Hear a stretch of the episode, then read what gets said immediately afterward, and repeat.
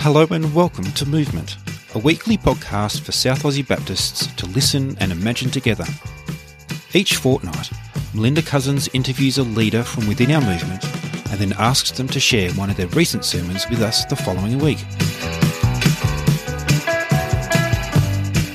Welcome back to Movement. Today I have the opportunity to sit down with Steve Woods. Uh, Steve has been around, well, I've known Steve around Baptist circles for a number of years, and he's Very probably been around time. a little bit longer than me.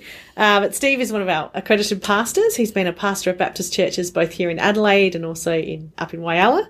Uh, he's married to Vicky. Uh, they have three kids, sort of probably at the just leaving home stage. We would hope that would be leaving home That's, stage. that's the goal.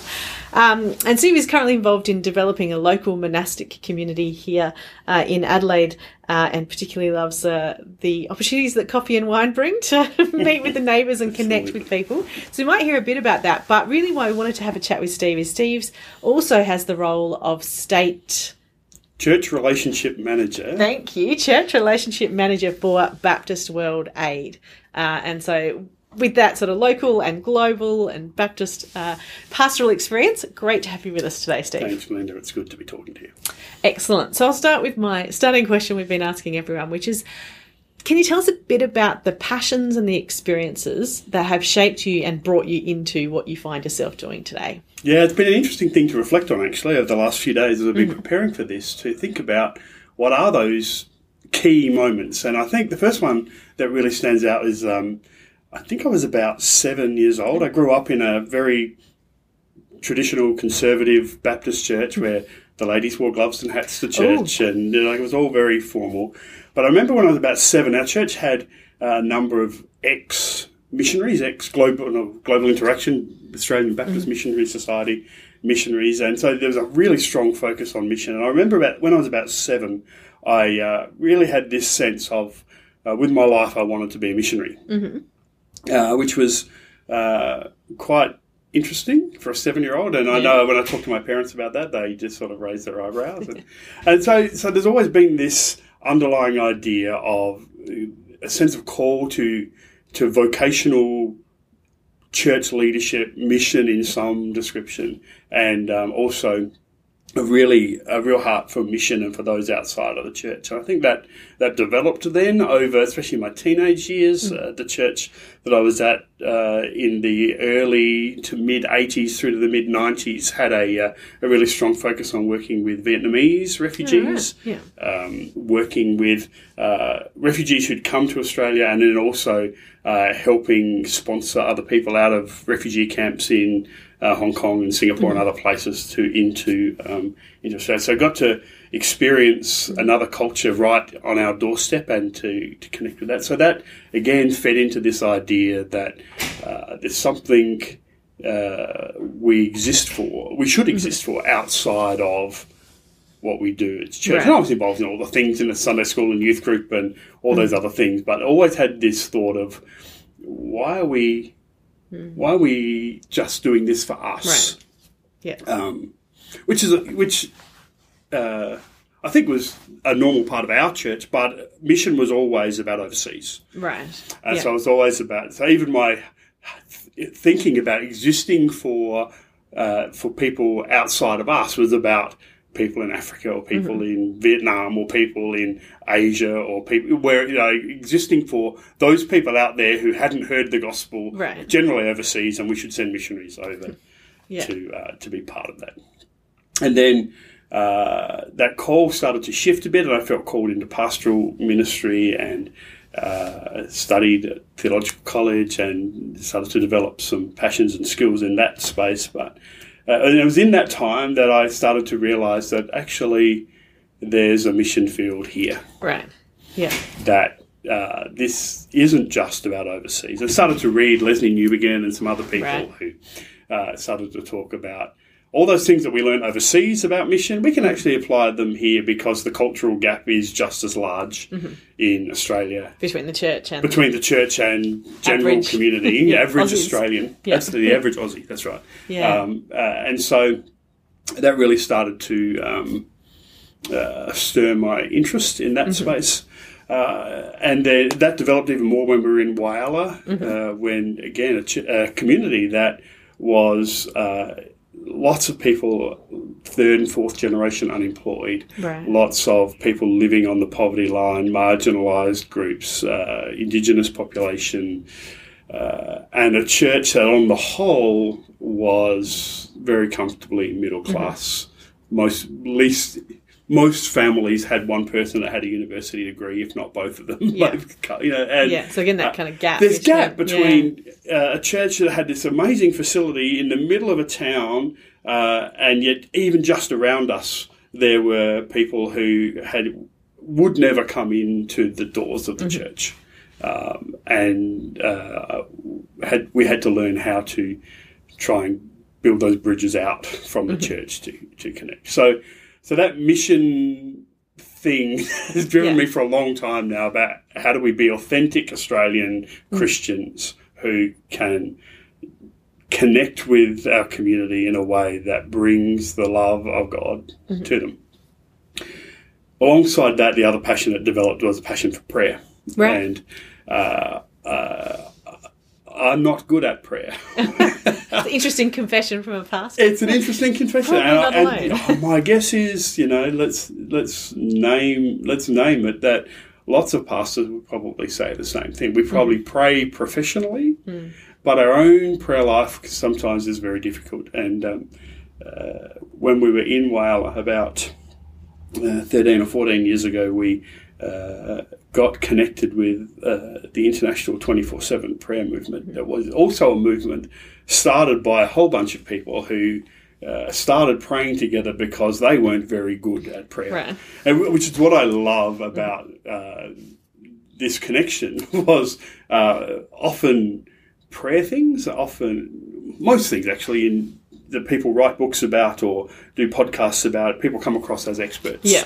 Uh, so I, you know, I, I get up every morning at four a.m. and pray for three hours, and uh, and you should too. Yeah. Uh, and uh, I found a tribe of people who actually said we're really not good at this, but maybe if we do some some of this stuff together, we might get a bit better at it, and uh, and so uh, started to connect and uh, really discover what being intentional about prayer, even if we're not good at it, uh, what what it can do and how transformative it can be for for uh, me personally and for us um, as the church community. And we had a season where um, we had prayer rooms set up in the church and we had 24 hour prayer things happening. We had all sorts of things. And it was just amazing. God just. Um, I say this, I hate even using this word, but God showed up in amazing ways. You know, we, we noticed God's presence a he whole was lot already more there, but we yeah we we, attention. we yeah. noticed God's presence a whole lot more, and Yeah. uh, we had some incredible things happen. People healed, people set free from all sorts of addictions, people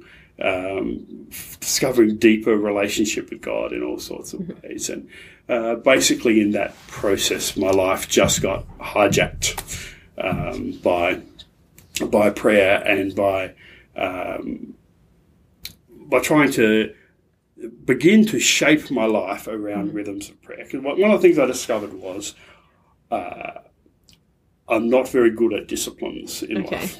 Right. And I'm my personality type is uh, always looking for the new thing, the Right. next thing, Yeah. the shiny thing. The you know I'm an early adopter of technology, uh, what, whatever those things are. And I I got to the point where I realised I actually need to put some limits on myself, um, which uh, became very challenging. Uh, how do you do that? What sort of limits do you put? Um, there's there's a an ancient Jewish tradition. I don't think it's like mainstream Jewish. I think it's off to the side somewhere, but that talks about this idea that uh, in order to create the world, God Himself self limited.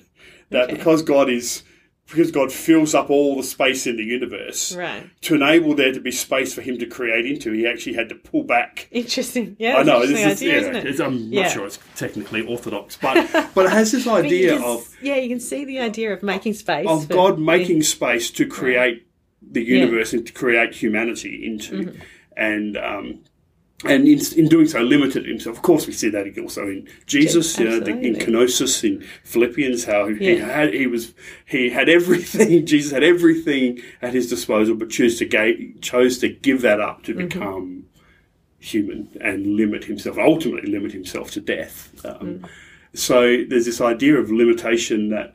Uh, Jesus self-limited, uh, and uh, I thought, well, if Jesus can do it, maybe I can do it too. And so, started to try and put some boundaries around how I did things, how I started my day, how I ended my day. And I'm, I'm still not very good at it, but um, but it started to change. And as I've investigated that more, then I discovered the whole monastic traditions, Right. and um, uh, and so in the last few years have really embraced that even more. And Yeah, which is probably a word we need to unpack a bit. I'm thinking it's not very Baptist. not very Baptist. and, um, you know, might be a little un- unclear to some people listening. What, do you, what does monastic mean? Well, yeah, I guess people. There's all sorts of um, yeah, all sorts of uh, questions around that, isn't there? And all sorts of interpretations. And uh, we often think of you know the the abbots and the, the monks in, in a monastery somewhere, going in the yeah, desert. Yeah. Yeah, hiding in the desert or building some building and staying in there and not engaging with the world at all. Um, I love uh, I love reading about St Benedict who you know created this rule of life for his monks and there's pages and pages and I can't remember how many like hundreds of different rules that these monks had to do every day Right. and, and at the end Benedict says, and none of these should be onerous or burdensome. it's like really, just keep this whole big list. Yeah. But but um, so for me, monasticism is about trying to shape my life uh, bounded by and organized around rhythms of prayer and rhythms of uh, trying to allow God to set the clock in my day rather than uh, family and work and expectations that I put on myself or on other people to try and create this livable space that has some sort of regular rhythm. So around daily rhythms, weekly rhythms, monthly rhythms, annual rhythms, and so it's not about um, not about withdrawing from society. It's actually about um, finding a place where I can engage with God personally and corporately, so that I can engage with the world. Right. So it's withdrawing to engage. Yeah. Um, but it shouldn't be one of those. It's like um, uh, often use the phrase. It's like breathing. Like we have to breathe in and we have And to breathe out. Yeah. Uh, uh, we can't just breathe in. uh, people want to just pause the podcast for a minute and breathe in only for five minutes. No breathing out, just breathing in. Just see how you go. don't don't try this at home. Not recommended. and so we have to do both, right? We have to, and and so part of the, the monastic rhythms, the prayer rhythms, are about breathing in, uh, becoming aware of God's presence, and breathing in God's presence, but breathing that out in mission, and breathing that out in justice, and breathing that out in the way we interact with the world, and that's become really uh, central for me in how I try and uh, how I try and do life. That's great, and I love the way that you've explained that there. And I think that makes sense of because at, at first glance, people might think, okay, so monasticism and sort of withdrawing, and then hang on, you you work for Baptist World Aid and this kind of whole global engagement, but it's like two sides of the same coin. Yeah. Yeah. So Yeah, so how does it come about that at the same time as you kind of been exploring prayer and monasticism, you also find yourself working in this global advocacy space? Well, again, so grew up in this with this mission headset. Um, so I've always been interested in overseas. I've always been interested in travel. When I was uh, twenty, I think it was about twenty, I went on a uh, global mission exploration trip to Zimbabwe for a month, and um, uh, actually, it was actually there at that uh, on that trip that I actually discovered this sense of call into church ministry rather than mission. Right. So driving out in middle of Zimbabwe somewhere uh, in the front of the bus, chatting with an ABMS missionary. It was near the end of our time, and I was, he was just asking, "What are you going to do? What's your where you know?" Where's your life going? Questions, that- and I said, oh, "I'm really interested in mission." And he said, "Steve, I've just been watching you over the last few weeks, and uh, here's my reflection. There's two types of people we need in the church. We need missionaries who come overseas, and we need people who understand what happens overseas, who train and equip and raise up missionaries to send overseas. Nice. Yeah. And he said, my gut feeling is that you're the second one. Now, I think he was trying to be really kind and say, "Don't come. You're not going. To. You won't cut it on out here." But at the same time, it became, it became really Yeah. central to okay. I, I can actually have more impact Now, personally, if if I can train, raise up, uh, encourage other people to do this, I can multiply the effect of ministry, rather not just me going. So that became really central to how I did ministry. So I got very interested in what happens overseas. I Got very interested in uh, Baptist World Aid, being a good Baptist pastor, um, part of the family, and um, so Ticking and- off how many brownie points you're getting. For yeah, yeah, dropping thank the you. Names. Yeah, Yeah, if, well done. if people could Yeah. just tick that off, that'd be great. um, and and, I, and so I had this uh, developing interest in what's going on overseas, Mm-hmm. um, uh, and uh, I guess in those days, Baptist World Aid was mostly known for child sponsorship, Right. and so you know every church I was involved in, there were people who sponsored children, and uh, we we did some of those things. But I, I think uh, this developing as as I prayed more and as I discovered God's heart more for the poor and for the marginalised, I realised that affects not just my local community, but it affects uh, how I react globally to things as well. And so um, the two sort of go hand in hand. Prayer has to, for me, prayer has to feed into action. It can't just be locking ourselves away, but that action has to, that's birthed out of prayer. When we get hold of God's heart, uh, we often hear that God has a heartbeat for the poor and the marginalised. And um, so uh, God just sort of wove all these streams together, and here I am um, planting our own little missional community and working for Baptist World Aid and thinking about global things as well.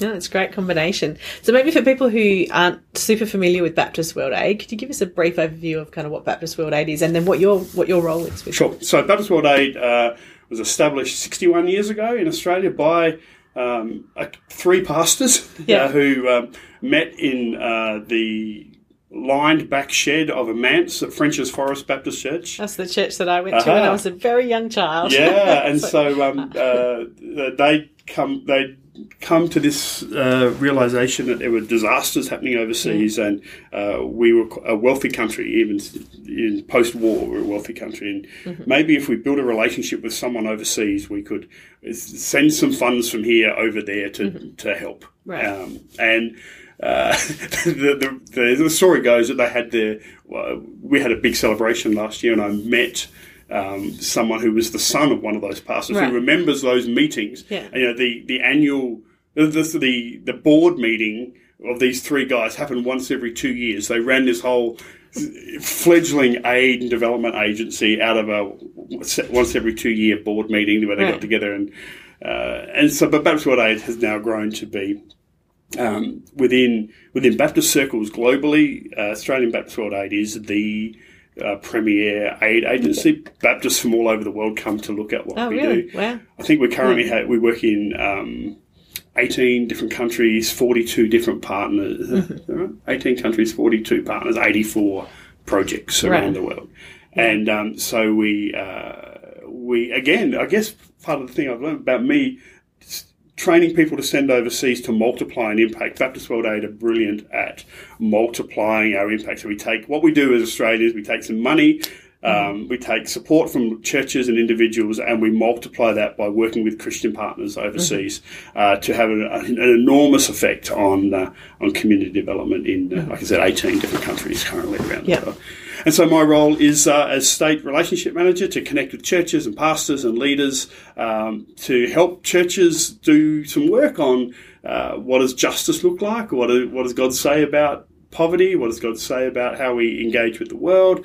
Uh, we can run workshops, we can uh, do education stuff around that thing, uh, and of course there's a fundraising element, and uh, we're looking to uh, encourage Baptists to to give generously as they have done. Um, remarkably, even in this last year with uh, with COVID and all the things that happened, just the generosity of Australian Baptists has just over. Well, South Australian Baptists have given nearly a million dollars this Wow. year. Yeah. Uh, in the last, sorry, in the last financial year, Yeah. uh, nearly a million dollars out of South Australian Baptists that has gone Mm. to overseas aid and development. So, very generous, and uh, it's a privilege to be able to sit in that middle space between the churches and the work overseas and help each understand each other. Yeah. I've got so many questions for you, Steve, from all this. But um, maybe a couple of clarifying things. So, obviously, um, people maybe know about Baptist mission in terms of, like you mentioned, Australian Baptist missionaries. So they send people to places where there is, you know, no church. But Baptist World Aid essentially is about sending resources and, and money to support those. So, so when it's in people, we actually support people in their own communities. Is that absolutely? Yeah. So we we um, our philosophy is that we really believe that local people who live on the ground, who are locally part of cultures, understand cultures mm-hmm. better. And um, uh, there's lots of places where we do aided development work where just sending in people from Australia to do the work mm. is almost impossible. They're closed countries, what we call closed, you know, or where governments are very difficult to work with.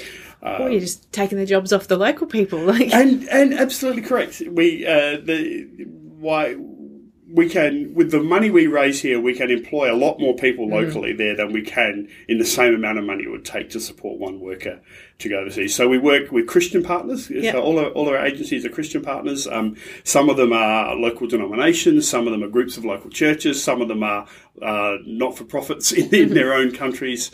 Um, that all work out of a Christian ethos and all do community development. Uh, but our aim is to uh, have local people doing the work, and then we we back them up with admin, we mm-hmm. back them up with um, uh, training and equipping and accountability, and making sure that the money that is given is spent where mm-hmm. we say it's going to be spent and where the partners say it's going to be spent. So good accountability, good structures um, to help those partner agencies do the best job they can in helping communities mm. become better resourced, have better incomes, lift themselves out of poverty. Yeah. Fantastic. So the other thing that always amazes me about Baptist World Aid, like we kind of mentioned that kind of multiplying effect. Mm. So, you know, you can yeah, you can do so much more in a lot of places with what we send. But also, there's this idea that sometimes when we give money to Baptist World Aid, it gets multiplied because you're partnering with the government, or how, oh. does all that work? yeah, so um, so once a year we, we run what we call our matching grants um, appeal, which runs in May and June. We run right. it in the lead up to the end of the financial year. Um, uh, so the Australian government is committed to overseas aid, mm-hmm. um, not as much as we'd like them to be. Sure. Uh, this year they bumped it just a little with a focus on uh, the uh, Asia Pacific region, mm-hmm. Uh, which has meant they've actually pulled some money from Africa and some other places. Yeah. But, you know, it yeah. has slightly it's going in the right increased. direction. It's just. slightly increased, and we pray that that will continue. But yeah. um, but the government uh, offer money for programs that, that mm-hmm. Australian agencies can then uh, apply for for funding. Right. And so, uh, and part of the condition of that funding is that they will give us some money, but mm-hmm. we have to raise part of that right. to show that um, that we're committed to it as well.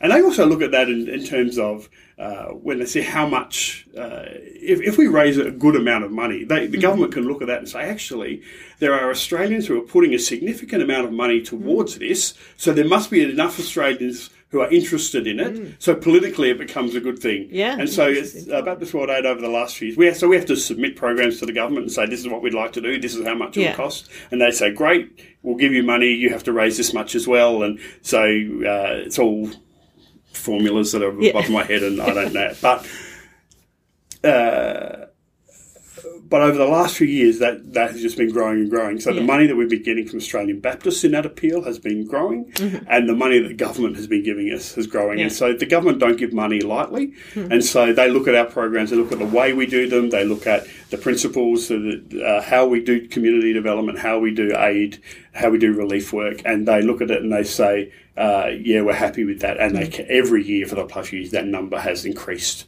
uh, yeah. quite significantly. So uh, it's good for us. It's, it's yeah. encouraging that, the, that an outside organisation can look in and say, yes, we actually believe in what you're doing and that you're doing it well. Absolutely. And then what we're doing, we're doing in partnership, you know, with others and, and having that broader impact. Which leads me to my next question then is there's that kind of, okay, so we're working in partnership with, but the other side of Baptist World Aid is, is kind of stepping into the advocacy and justice space, maybe when we would like to see more happening from other partners, yes. particularly from our government. Yes. What does that look like? Yeah, so advocacy, advocacy is one of those spaces that, uh, you know, we can, we can send money overseas and we can help a community develop and we can do some really good things there and that's really important. Um, but sometimes there are people who are still trapped in systems that no matter how much effort we put into helping their community develop, there's a ceiling of how much they can reach, or there's a, there's, there's limits on what can happen. And one of the ways to deal with that is to try to deal with the systemic issues that are bigger than just any one community, and, and so government issues and world trade issues and all sorts of things. And so Baptist World Aid have really been developing a role in the advocacy space where we talk to uh, politicians, we talk to key leaders. Now, uh, I guess the thing we're known for most is our ethical fashion guide, which, um, uh, as we record this, was released yesterday. Oh, really? One. The new one's out. The new one has just come out, which is a slightly different one this year, which okay. is really looking at.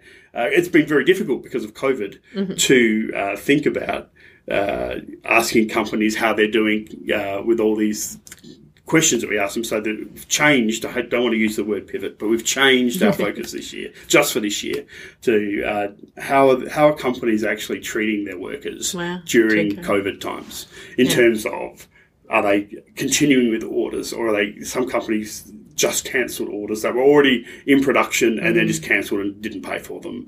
Uh, are they are they making sure the workers are being looked after? Are they making sure their workers are healthy? Mm-hmm. Uh, all those sort of things. Mm. So we've um, uh, developed uh, our COVID fashion guide this year, just released.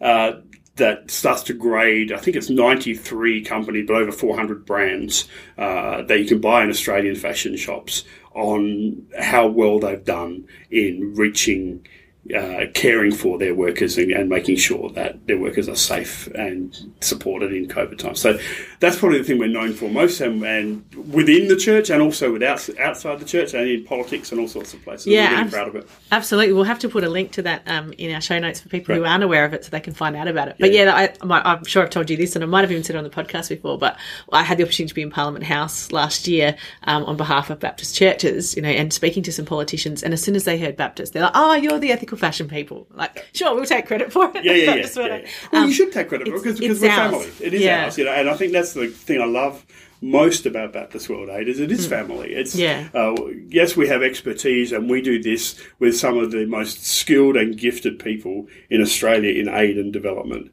Um, but we do it because we're part of the Baptist family. We do it on behalf of the Baptist mm. family in ways that uh, people in a church just can't do. Pastor, I, I, I think the thing uh, it's amazed me is I, I thought I was pretty cluey on mm. aid and development and what happens in the world and world politics and all those things. But since I've been in this role for yeah. the last 18 months, the stuff I've learned about how how we deliver aid, how we deliver programs, how we spend money, where we spend money, what's good money to spend overseas, what's bad money to spend, all those mm. things. I've learned so much that I, that I thought I knew as a pastor. Um, uh, but since I've been in that space, I realized how much I didn't actually know. Ah, that's great. I want to ask you about that. I think the the ethical fashion guide for me is such a great example of like you know it's it's being used broadly across our country. Politicians are aware of it. Like it's it's it's almost like an advocacy tool, but it's yes. also just really practical for us as individual Christians and churches. Okay, how do we live out our faith in a really practical way? Yeah, uh, yeah, in yeah. how I spend my money and how I you know what I buy. Yeah, and, and when I when I, you know, I go and visit churches, and often every church just about people go oh, I just need to grab another one of these because I've had one and I've given it to someone else, or can I grab a few and uh, they they'll take the guide off the table, but they also say I keep it in my bag, or I keep mm. it in my purse, and when I go shopping, I'll actually pull it out. Yeah. And um, you know, it's it's one of those things that we we grade companies from A plus through to F on how mm. they go on a whole heap of different commitments, but uh, one of the things we don't want people to do is use it just to say, well, I'm not going to buy from them anymore. Right. Oh, they didn't rate very well. I'm just not going to buy from them. I say you should actually go in go into the shop. Go in on a Saturday morning when the when the fifteen year old casual is working and pull out the ethical fashion guide and ask them questions because then they have just freaks them out completely. But we have people that go in and they say yeah. at the counter, "Look, I really like buying your stuff, but I see here that you aren't." Yeah. You don't score very well in some of these things. Um, do you know why that is? Or if I leave my email address, could you find out someone that can get back to me and tell me why? And we know of companies that have changed their whole way they they uh, get their supplies, the way they treat their workers overseas, the way they uh, are transparent about all those things. So we know big, big yeah. Kmart. Yeah. Kmart have told us that they now use our ethical fashion guide to guide how they do all their overseas procurement. I hate that word of all their stuff. Yeah. Everything. So cheap doesn't have to mean bad. Yeah. Um, and so Kmart used our I think Cotton On or another company that the Yeah. same thing. Yeah, there was a huge shift, They, wasn't there, they in response? Cotton On. I think when we first started doing our guide, Cotton On rated around an F, Mm-hmm. and now they're an A. It's amazing. And again, uh, they use our the stuff that we've put together as their framework for how they relate to their workers overseas and the kind of companies they partner with and where they get their supplies from. So Yeah. it's it's had a it's had an impact. It's huge impact. It's, it's, and you see there's multiple levels, so it has an impact for us at the individual level of helping us to shape our decisions around how we are ethical and faithful. yeah. But actually we're changing the world. Yeah, absolutely. And we and so we'd love people to ask those questions. And so we want to use it as a guide to ask the questions rather than just stop buying. Because Yeah. we want to see companies change. Yeah. Uh, we don't want companies if everyone if everyone stopped buying a label and they um, they close down their factories overseas, and there are actually people out of work, Yeah. and that's you know Contributes they, they may not be earning much, yeah. but they're earning something. Yeah. Whereas what we want to do is we want to see conditions for workers improve, and we want to see sustainable living wages paid overseas. And the way to do that is to get the companies to change the way they do. So grab the guide and use it as a way when you go shopping uh, to use it. Look up your favourite brand. Do I really need that brand of shoes? Or if they rate poorly, can I talk to them about Yeah. why they do that? Fantastic. Now you mentioned there, so since you've been in this role, you said you've been learning lots. So I'm wondering if I can ask you about that. Are there things in particular that you've learned from um, either, you know, what you've had to get your head around or opportunities, things you've seen, projects you've been part of? What have you been learning? Yeah, good question. Um, probably two things come to mind. One is that um, uh, there is there are good ways to send money overseas and bad ways, Right. and uh, often we. I think I had this when I was pastoring. I think I had this mentality that was uh, poverty means that people lack something. Okay. So as long as I send them, I can I can send them money, or I can send them supplies, or I can send them whatever. Mm-hmm. Yeah. If I send that to them, then they won't lack that anymore, Okay. and they'll be okay. right. Um, but what I've come to understand is poverty uh, is actually about broken relationship. Okay. Yeah. So it's broken relationship. If we go back to the creation story, right? Uh, right? Yes. you know, let's, let's, let's be biblical about it. That that in this, that God created the world, that God created humanity, and then because of the fall, there's this broken relationship with God. There's this mm. broken relationship with each other, and there's a broken relationship with our planet. Mm. And all of those things um, are part of what being poor means. Mm-hmm. People who are poor have broken relationships. Yeah. They have broken relationship with God. They have broken relationship with their environment, and they have broken relationships in their communities. I know you want to talk about that. I can see it. Well, my only, my only caveat that to that would be um, broken relationship with God. Obviously, lots of people who are poor actually know, you know, know Absolutely. God, and and in fact, sometimes it's those of us who are rich who have the True. strongest broken relationship Yeah, with God. true, So that's my only true. caveat. Yeah, yeah, yeah. But no, no, yes, no, I'm, I'm I'm, I'm, willing. I'm willing to accept that. See that one. But Um, but yeah, so we, we uh, so learning about how do how do we um, how do we this and this is advocacy and this is changing systems as well as uh, doing good community development. How do we how do we help people have better relationships with the planet, have better relationships within their communities, have better relationships within their own countries. Um, and so that's that's the second thing I've learned. I saw this when I was in Cambodia earlier this year. Went, we were visiting a village that was up north, uh, up near the Thai border, surrounded by landmines, um, still clearing landmines from the Khmer Rouge, and um, just a, um, uh, a place that Baptist World Aid had been partnering in for almost nine years. We only do nine year projects, about Okay, nine years. about- yeah. Our, our aim is to see a community lifted out of poverty and then hand everything over to them and move Yeah. on and do it somewhere else. So we're not constantly giving money, uh, not Yeah. constantly giving resources. Uh, so not creating dependence. not creating dependence, Yeah. but uh, but but Empowering actually, people, yeah. absolutely. And so um, we we went and visited this this lady who was part of the, been part of our program for nine years. Her community was part of the program. Her three children were sponsored by Australian sponsors. So Mm-hmm. we uh, when we do uh, child sponsorship, we don't give money directly to the kids. We don't buy school uniforms. We don't buy books. We don't Mm-hmm. Okay. build schools. We don't do any of that. So we actually put the money into community development Yeah. and help them and their community find different ways of connecting with education and all those things, Yeah. but not So the community's supporting the child in a sense. the community Yeah. supporting the child and the child become representatives of the Yeah. community. Um, Right. So I saw this this lady who um, had three children. She had a husband who was who would go off and work. He was tried to get work truck driving around the place, and he would go off and drive and come home and go off. And uh, we met her at, at her house. She had this small house. It was on wooden wooden house on stilts. It was probably I don't know, three meters by three meters square, one room, um, and a bit of a veggie patch that she'd had. And when she uh, started the program, she got some help with some agriculture to learn how to do plants better. Mm-hmm. Uh, and she joined a savings group. And these savings groups are, I think, one of the best things we do. That uh, borrowing money mm-hmm. and saving money in rural communities in Cambodia and also other places It's just yeah. difficult. Banks are notoriously yeah. difficult to deal with and corrupt and all sorts of things. So right. what we do is we seed fund a um, a savings group, and I think mm. in this group we seed funded it with 300 US dollars. Right. So you know, again, nothing, nothing, for us. nothing yeah. for us. Um, mm. And in that, we seed fund it, we, we gather the community together, and people decide, yes, they want to be part of it, and how much money each week they want to put into that. Right. Um, and then they, that becomes their local community bank. So they save their money there, yeah. they save it together, and then they can uh, get more interest from it because mm-hmm. it's a mm-hmm. bigger bigger bit, and then they can withdraw money from it and yeah. they can borrow from it. Right. And so this lady um, had a developing garden that she was getting a few plants from and to feed her family and to sell a little bit, and she bought um, a couple of pigs. Mm-hmm. And she uh, bred those pigs, and uh, we discovered that pigs breed like rabbits. and who knew? who knew? And so uh, bred these pigs until she had a whole heap of pigs. We didn't see the pigs because she'd sold them. Right. And she'd bought a cow. Mm-hmm. And uh, she bought the cow, and then she'd um, uh, bred more cows to the point she had 15 cows. Right. And so then she sold five of those cows for 700 US dollars each. Wow.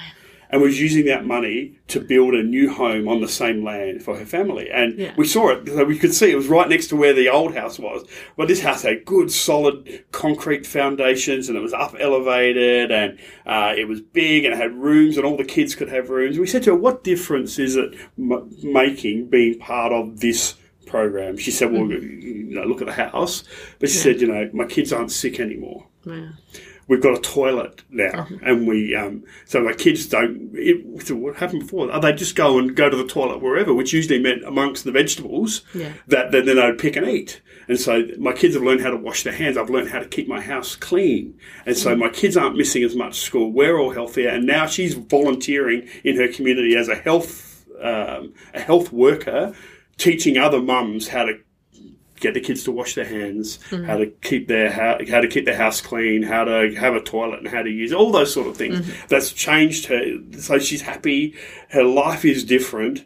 Um, and what did it cost us? It cost us some money to to partner with this agency who's sending community development workers and help them train with agriculture and stuff, and it mm-hmm. cost us 300 US dollars to mm. seed fund a savings group. Yeah. And this whole fa- and that's multiplied time after time after time. So yeah. little bits of money can actually make a big difference if they're given in the right way. Yeah. And you see that how it's all connected, you know, like saying like health and education and, you know, uh, like the yeah, whole, yeah, all the, all the factors. If they, you know, if they I think of it when in our, our local context where we're doing mission. You know, uh, I look around my community. What my community actually needs is a really good cafe.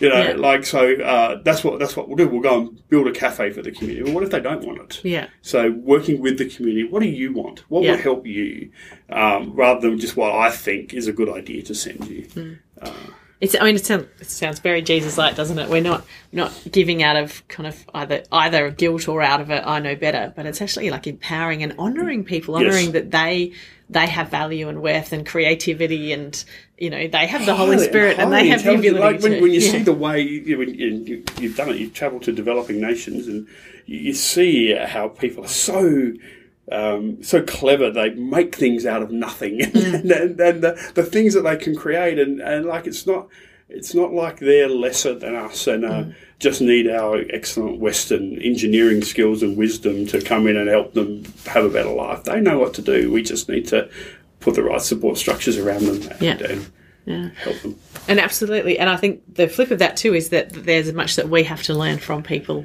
uh, oh, living yeah. in different contexts and cultures, and particularly people living in poverty. They probably have a lot to teach us about uh, and challenge us and convict us yes. about some of the things that maybe aren't great about the way we live and do things. Yeah, yeah, yeah, yeah. very much. Mm-hmm.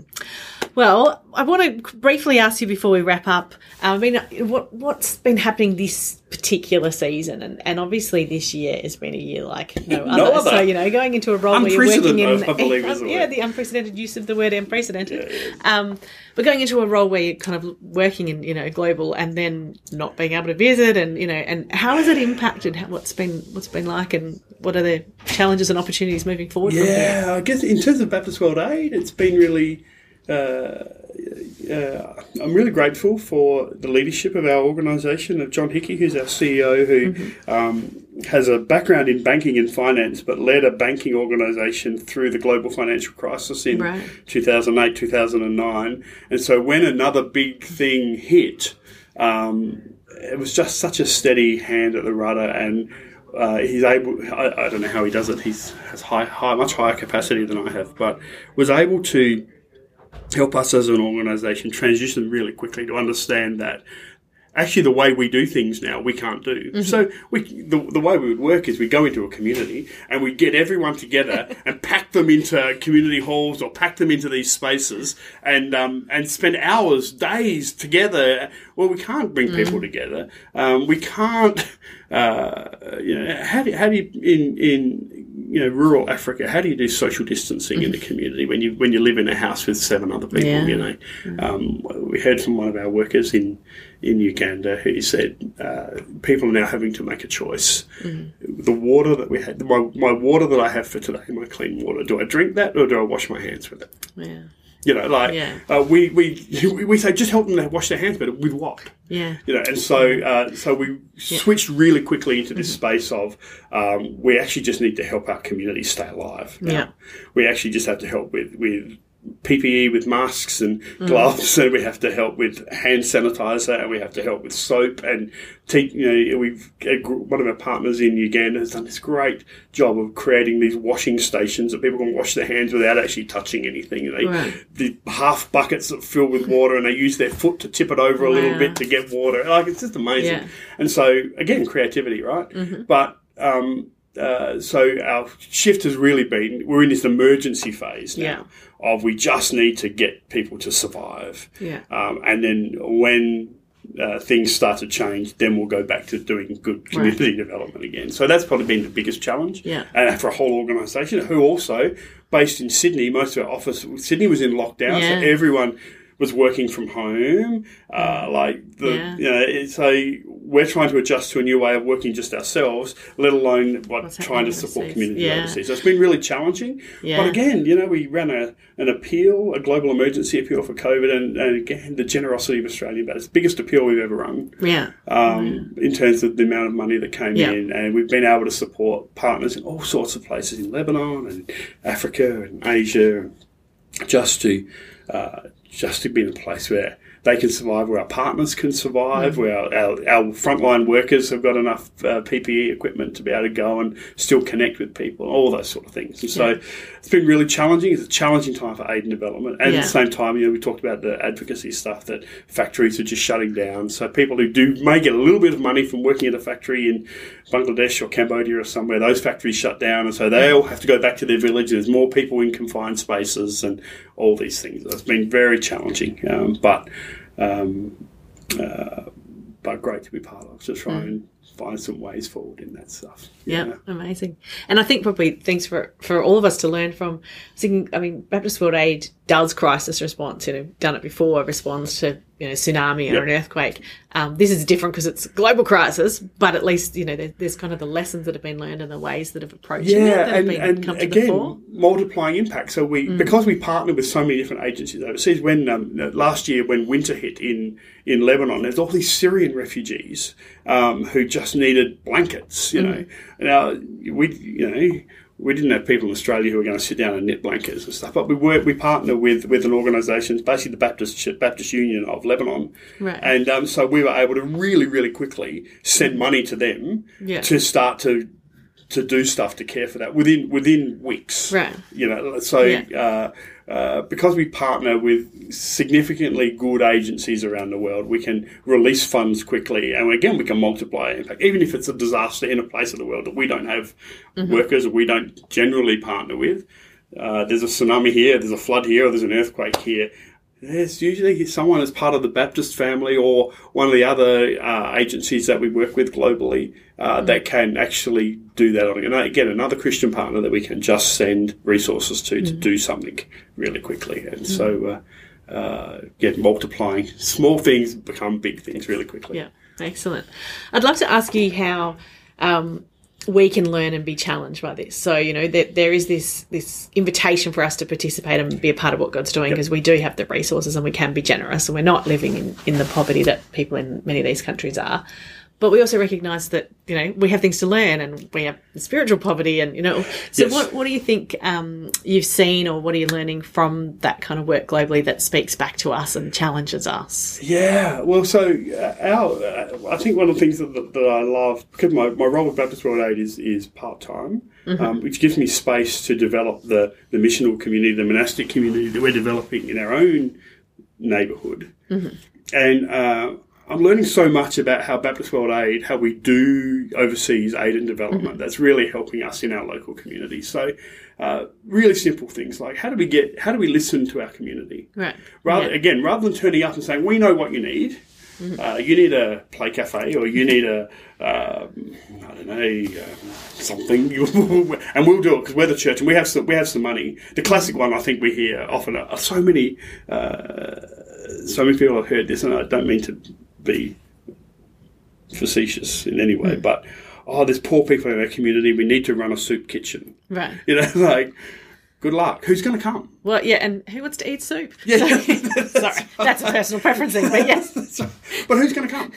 Like, uh, so we'll just set it up somewhere and people will just come. Is Yeah. that how it works? You know, the whole "if you build it, they will come" thing. Yeah. Yeah. So, uh, so it's been really good for us to Vicky and I and some others in our in our core team to live in our neighbourhood and uh, just to get to know people. Yeah. If things were to change around here, what what would you like to see change? What? How can you know, if we were to do one thing to help this community, what do you think it could be? And so, learning to really listen and mm. exegete our community. We, you know, as pastors, we're really good at exegeting scripture. I hope we mm. are. We we train to do that. But how do we exegete our community? What's going on? What's mm. what's the hurt? What's the frustrations? What's the what's the unspoken rules and culture that goes on? And our neighbourhood's a really mixed neighbourhood, full of refugees and Indigenous people, and uh, again people who are on the margins a lot. And so uh, even building trust is really difficult. So being there long term, learning to listen, um, and then how do we help those people? do those good things for their neighbourhood, not just how do we turn up and put on a service for them, um, or you know whatever that thing is. But how do we how do we help them? How do we? Mm-hmm. There's already strengths there. There's mm. already you know, just the same as the people in Cambodia. They've got skills and they've got dreams and they've got hopes and they don't want to be poor either. Mm. So how do we help them? Um, deal with whatever they need to deal with so that they can begin to flourish in, in their in their neighbourhood. Jeremiah says, you know, pray for the welfare of the city mm. and plant gardens and live and grow and be. And so I think what I'm learning from Baptist World Aid to bring back here is um, uh, we might have some skills, but we shouldn't ever come in as experts. Um, we should come in as listeners and learners on the journey and, and if poverty is about broken relationships, then maybe number one priority is restoring relationships within our community. So just being there, just making friends, and praying in the midst of it, and trusting that God knows what He's doing. That's far bigger than um, than what we could even imagine. I think, Steve, I feel like we could keep talking all day about this, and I'm sure there are some people listening who are passionate about global, you know, advocacy and justice, and maybe some who are just I'm just doing my thing in my local neighbourhood. And what we hear from you is they they both important, they can both inform each other. Um, Yeah, yeah. I, I think we um uh they're they're not different. They're not different. The, the the context is different, and the uh, how we approach them may be different. But in the end, uh, we we can we can do the same thing, whether it's overseas or whether it's in our local neighbourhood. Um, there are people, and there are people who need to be loved, and there are people who need relationship, and um, we can do that. and like you said, going back to Genesis, you know, and then God is on about restoring all things to Everything. Himself, and Yeah, yeah. He's doing that everywhere. Yeah, yeah. Well, thanks for the chat today, Steve. It's been great. Uh, I'm sure if people want to find out more, they can jump on the Baptist World Aid website, or they can invite you to come and speak at their Love church. or just come and have a coffee. I'd love You're to sit down always up for a coffee. Always up. Excellent. Thanks for listening to Movement today. If you enjoyed this show, then please take a second to give us five stars, tap subscribe, and tell a friend. We are available wherever you get your pods. Movement is a podcast from Baptist Churches SA, hosted by Melinda Cousins and produced by Ruth Grace and Kathy Turner. We'll be back next week with a sermon from today's guest.